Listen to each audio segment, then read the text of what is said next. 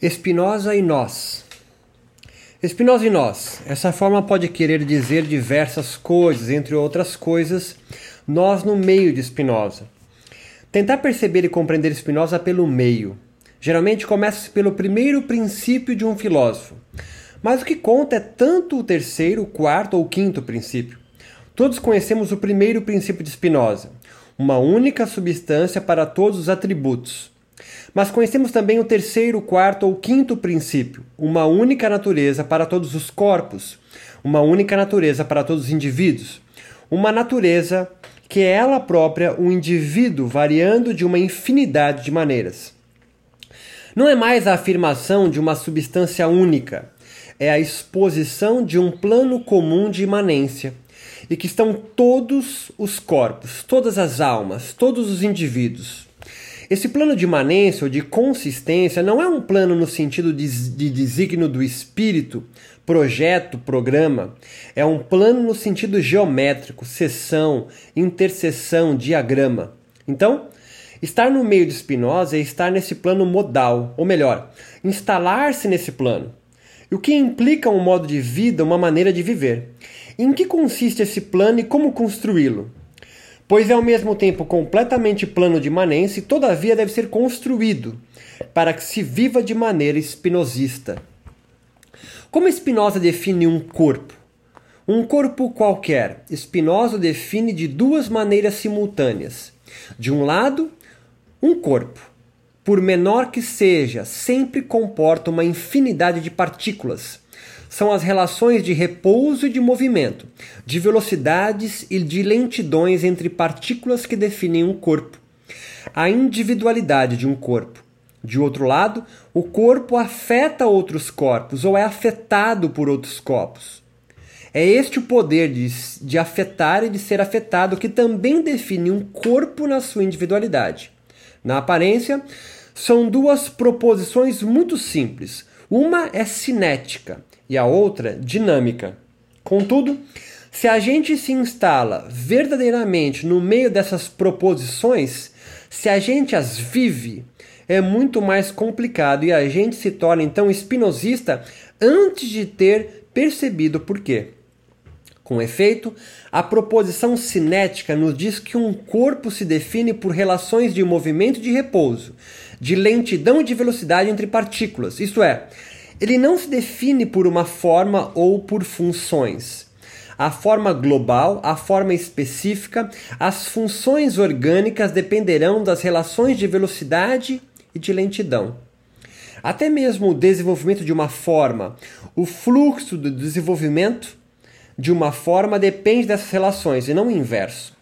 O importante é conceber a vida, cada individualidade de vida, não com uma forma, ou um desenvolvimento de forma, mas com uma relação complexa entre velocidades diferenciais, entre abrandamento e aceleração de partículas. Uma composição de velocidades, de lentidões, num plano de imanência. Acontece também que uma forma musical dependa de uma relação complexa entre velocidades e lentidões das partículas sonoras. Não é apenas uma questão de música, mas de maneira de viver. É pela velocidade e lentidão que a gente desliza entre as coisas, que a gente se conjuga com outra coisa. A gente nunca começa, nunca se recomeça tudo novamente. A gente desliza por entre, se introduz, se introduz no meio, abraça-se ou se impõe ritmos. A segunda proposição, referente aos corpos, nos remete ao poder de afetar e de ser afetado. Não se define um corpo ou uma alma por sua forma, nem por seus órgãos ou funções. Tampouco se define um corpo como uma substância ou um sujeito.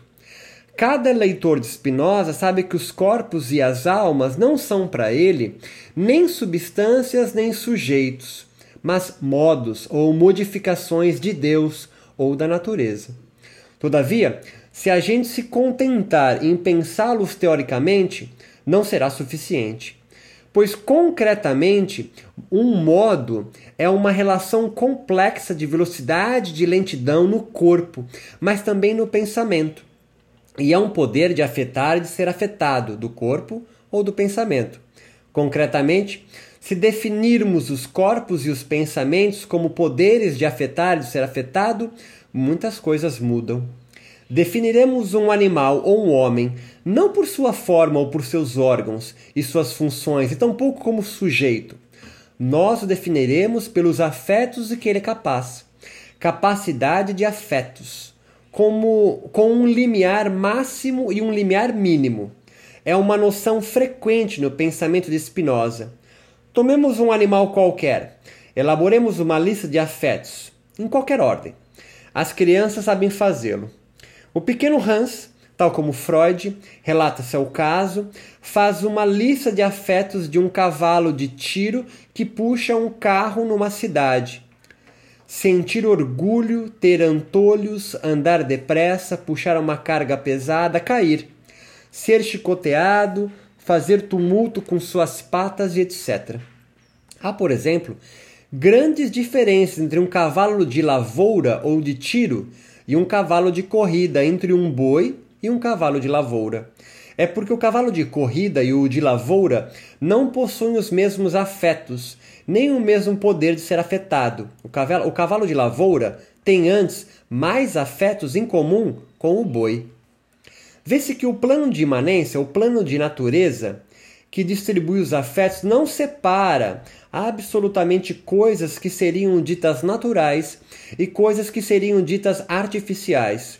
O artifício faz parte completamente da natureza, já que toda coisa no plano imanente da natureza define-se pelos agenciamentos de movimentos de afetos nos quais ele entra, quer esses agenciamentos sejam artificiais ou naturais. Muito tempo após Spinoza, diversos biologistas e naturalistas tentaram descrever mundos animais definidos pelos afetos e pelos poderes de afetar ou de ser afetado. Por exemplo, John von Wexkull o fará para o carrapato, o animal que suga o sangue dos mamíferos. Ele definirá esse animal a partir de três afetos: o primeiro, de luz, subir no alto de um galho, o segundo, olfativo, se deixar cair sobre o mamífero que passa sob o galho, o terceiro, calorífico, procurar a região sem pelo e mais quente. Um mundo com três afetos apenas, em meio a tudo que se passa na floresta imensa. Um limiar ótimo e um limiar péssimo no poder de ser afetado. O carrapato repudia aquele que vai morrer, e o carrapato é capaz de jejuar muito tempo. Tais estudos que definem os corpos animais ou os homens pelos afetos que são capazes fundar o que chamamos hoje de etologia, o estudo do comportamento. Isso vale para nós, para os homens, não menos para os animais, visto que ninguém sabe antecipadamente os afetos de que é capaz. É uma longa história de experimentação, uma demorada prudência, uma sabedoria espinosista que implica a construção de um plano de imanência ou de consistência. A ética de Spinoza não tem nada a ver com uma moral. Ela a concebe como uma etologia isto é, com uma composição das velocidades, das lentidões, dos poderes de afetar e de ser afetado neste plano de imanência. Eis porque Spinoza lança verdadeiros gritos: Não sabeis que sois capazes no bom como no mal. Não sabeis antecipadamente o que pode um corpo ou uma alma no encontro, num agenciamento, numa combinação. A etologia é, antes de tudo, um estudo das relações de velocidades de lentidão, dos poderes de afetar e de ser afetado que caracterizam cada coisa. Para cada coisa, essas relações e esses poderes possuem uma amplitude, limiares, mínimo e máximo, variações ou transformações próprias.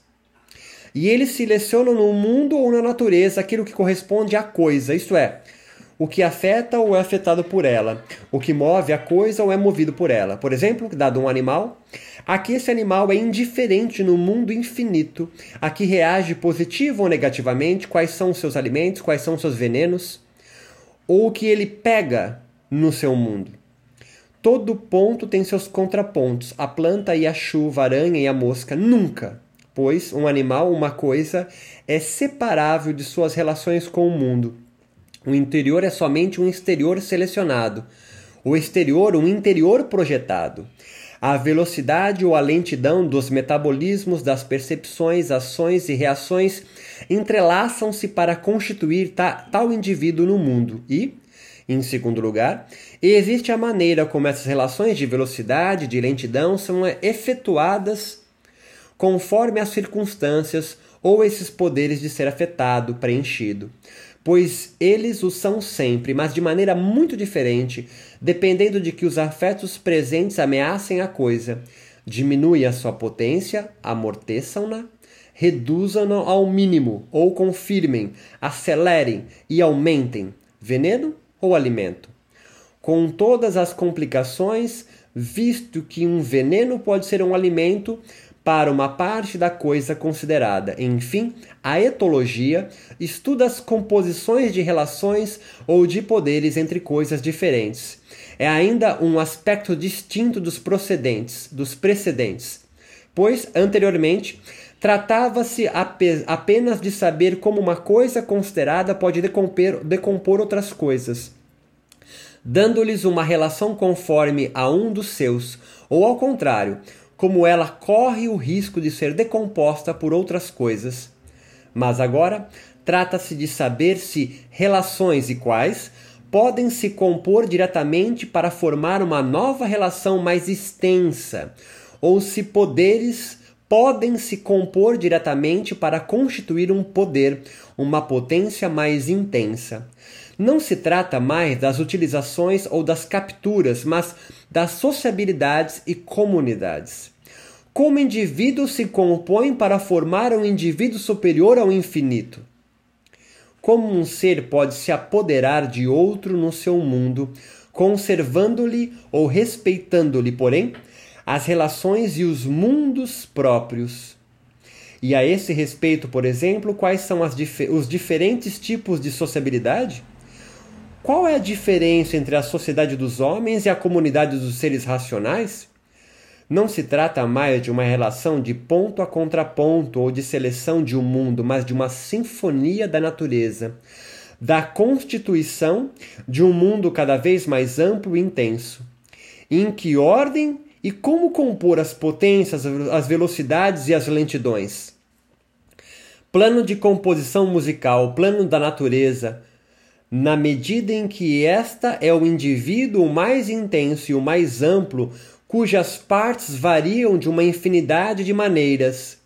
O Excool, um dos principais fundadores da etologia, é espinosista ao definir, em primeiro lugar, as linhas melódicas ou as relações contrapontísticas que correspondem a cada coisa, e quando descreve uma sinfonia comunidade superior imanente que se amplia composição natural. Essa composição musical intervém em toda a ética, que a constitui como um único e mesmo indivíduo cujas relações de velocidade e de lentidão não cessam de variar sucessiva e simultaneamente.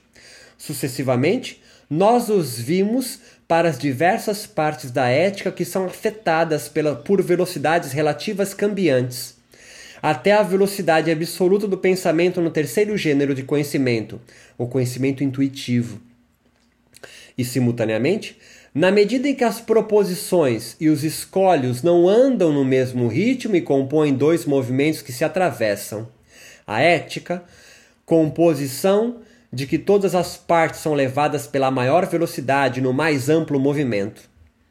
Numa belíssima página, Leguinot falava dessa velocidade e dessa amplitude que o induziam a aproximar a ética de uma música, rapidez de pensamento fulgurante, potência em extensão profunda, poder de perceber num único ato a relação de um maior número possível de pensamentos.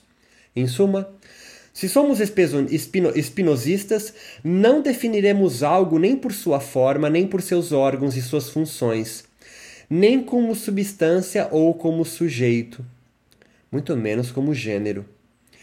Tomando emprestados termos de, da, da idade da média ou então da geografia, nós o definiremos como longitude e latitude. Um corpo pode ser qualquer coisa. Pode ser um animal, pode ser um corpo sonoro, pode ser uma alma ou uma ideia, pode ser um corpus linguístico, pode ser um corpo social, uma coletividade. Entendemos por longitude de um corpo qualquer conjunto das relações de velocidade e de lentidão, de repouso e de movimento, entre partículas que o compõem desse ponto de vista, isto é, entre elementos não formados. Entendemos por latitude o conjunto dos afetos que preenchem um corpo a cada momento, isto é, os estados intensivos de uma força anônima, força de existir, poder ser afetado. Estabelecemos assim a cartografia de um corpo. O conjunto das longitudes e das latitudes constituem a natureza, Deus. O plano de imanência ou de consistência, sempre variável e que não cessa de ser remanejado, composto, recomposto pelos indivíduos e suas coletividades. Há duas concepções bem opostas da palavra plano, ou da ideia de plano. Mesmo quando essas duas concepções se misturam e quando nós passamos insensivelmente de uma para outra, chamamos planos, plano teológico toda a organização que vem de cima e diz respeito a uma transcendência, mesmo oculta, designo no espírito de um Deus que está fora, mas também evolução nas profundezas supostas da natureza, ou ainda organização de poder de uma sociedade, a sua vida organizada de fora. Tal plano pode ser estrutural ou genético, e os dois ao mesmo tempo. Ele se refere sempre às formas e seus desenvolvimentos, a sujeitos e às suas formações. Desenvolvimento de formas e formação de sujeitos. É o caráter essencial dessa primeira espécie de plano. É, pois, um plano de organização e de desenvolvimento, desde logo, será sempre, independentemente do que se diga, um plano de transcendência, o plano teológico, que dirige tanto as formas quanto os sujeitos e permanece oculto, que nunca é dado, que deve ser apenas deve ser apenas adivinhado, induzido, inferido a partir do que ele oferece. Ele dispõe de fato de uma dimensão a mais, implicando sempre uma dimensão suplementar às dimensões daquilo que é dado. Ao contrário, um plano de imanência que dispõe de uma dimensão suplementar, que não dispõe de uma dimensão suplementar, o processo de composição deve ser captado por si mesmo, mediante aquilo que ele dá, naquilo que ele dá. É um plano de composição e não de organização de um desenvolvimento. Talvez as cores ilustrem o primeiro plano, enquanto a música, os silêncios e os sons pertençam a este último. Não há mais formas, mas apenas relações de velocidade entre partículas ínfimas de uma matéria não formada. Não há mais sujeito, mas estados afetivos individuantes fo da força anônima. Aqui, o plano só retém movimentos e repousos, cargas dinâmicas afetivas. O plano será percebido como aquilo que ele nos faz perceber passo a passo. Não vivemos, não pensamos, não, não escrevemos da mesma maneira num e outro plano. Por exemplo, Goethe e mesmo Hegel, sob certos aspectos, puderam passar por espinosistas. Mas os mas não o são verdadeiramente, visto que nunca deixaram de vincular um plano à organização de uma forma e à formação de um sujeito.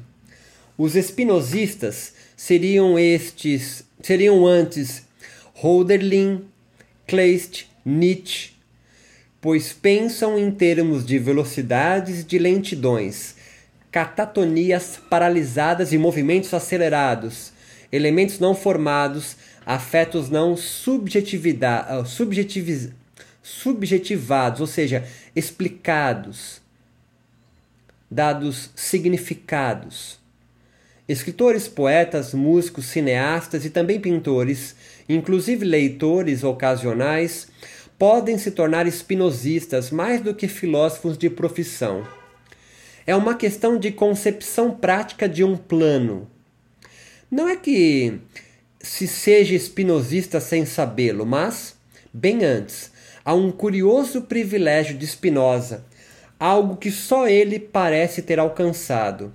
É um filósofo que dispõe de um extraordinário aparelho conceitual, extremamente avançado, sistemático e sábio, e contudo, ele é, no nível mais alto, o objeto de um encontro imediato e sem preparação.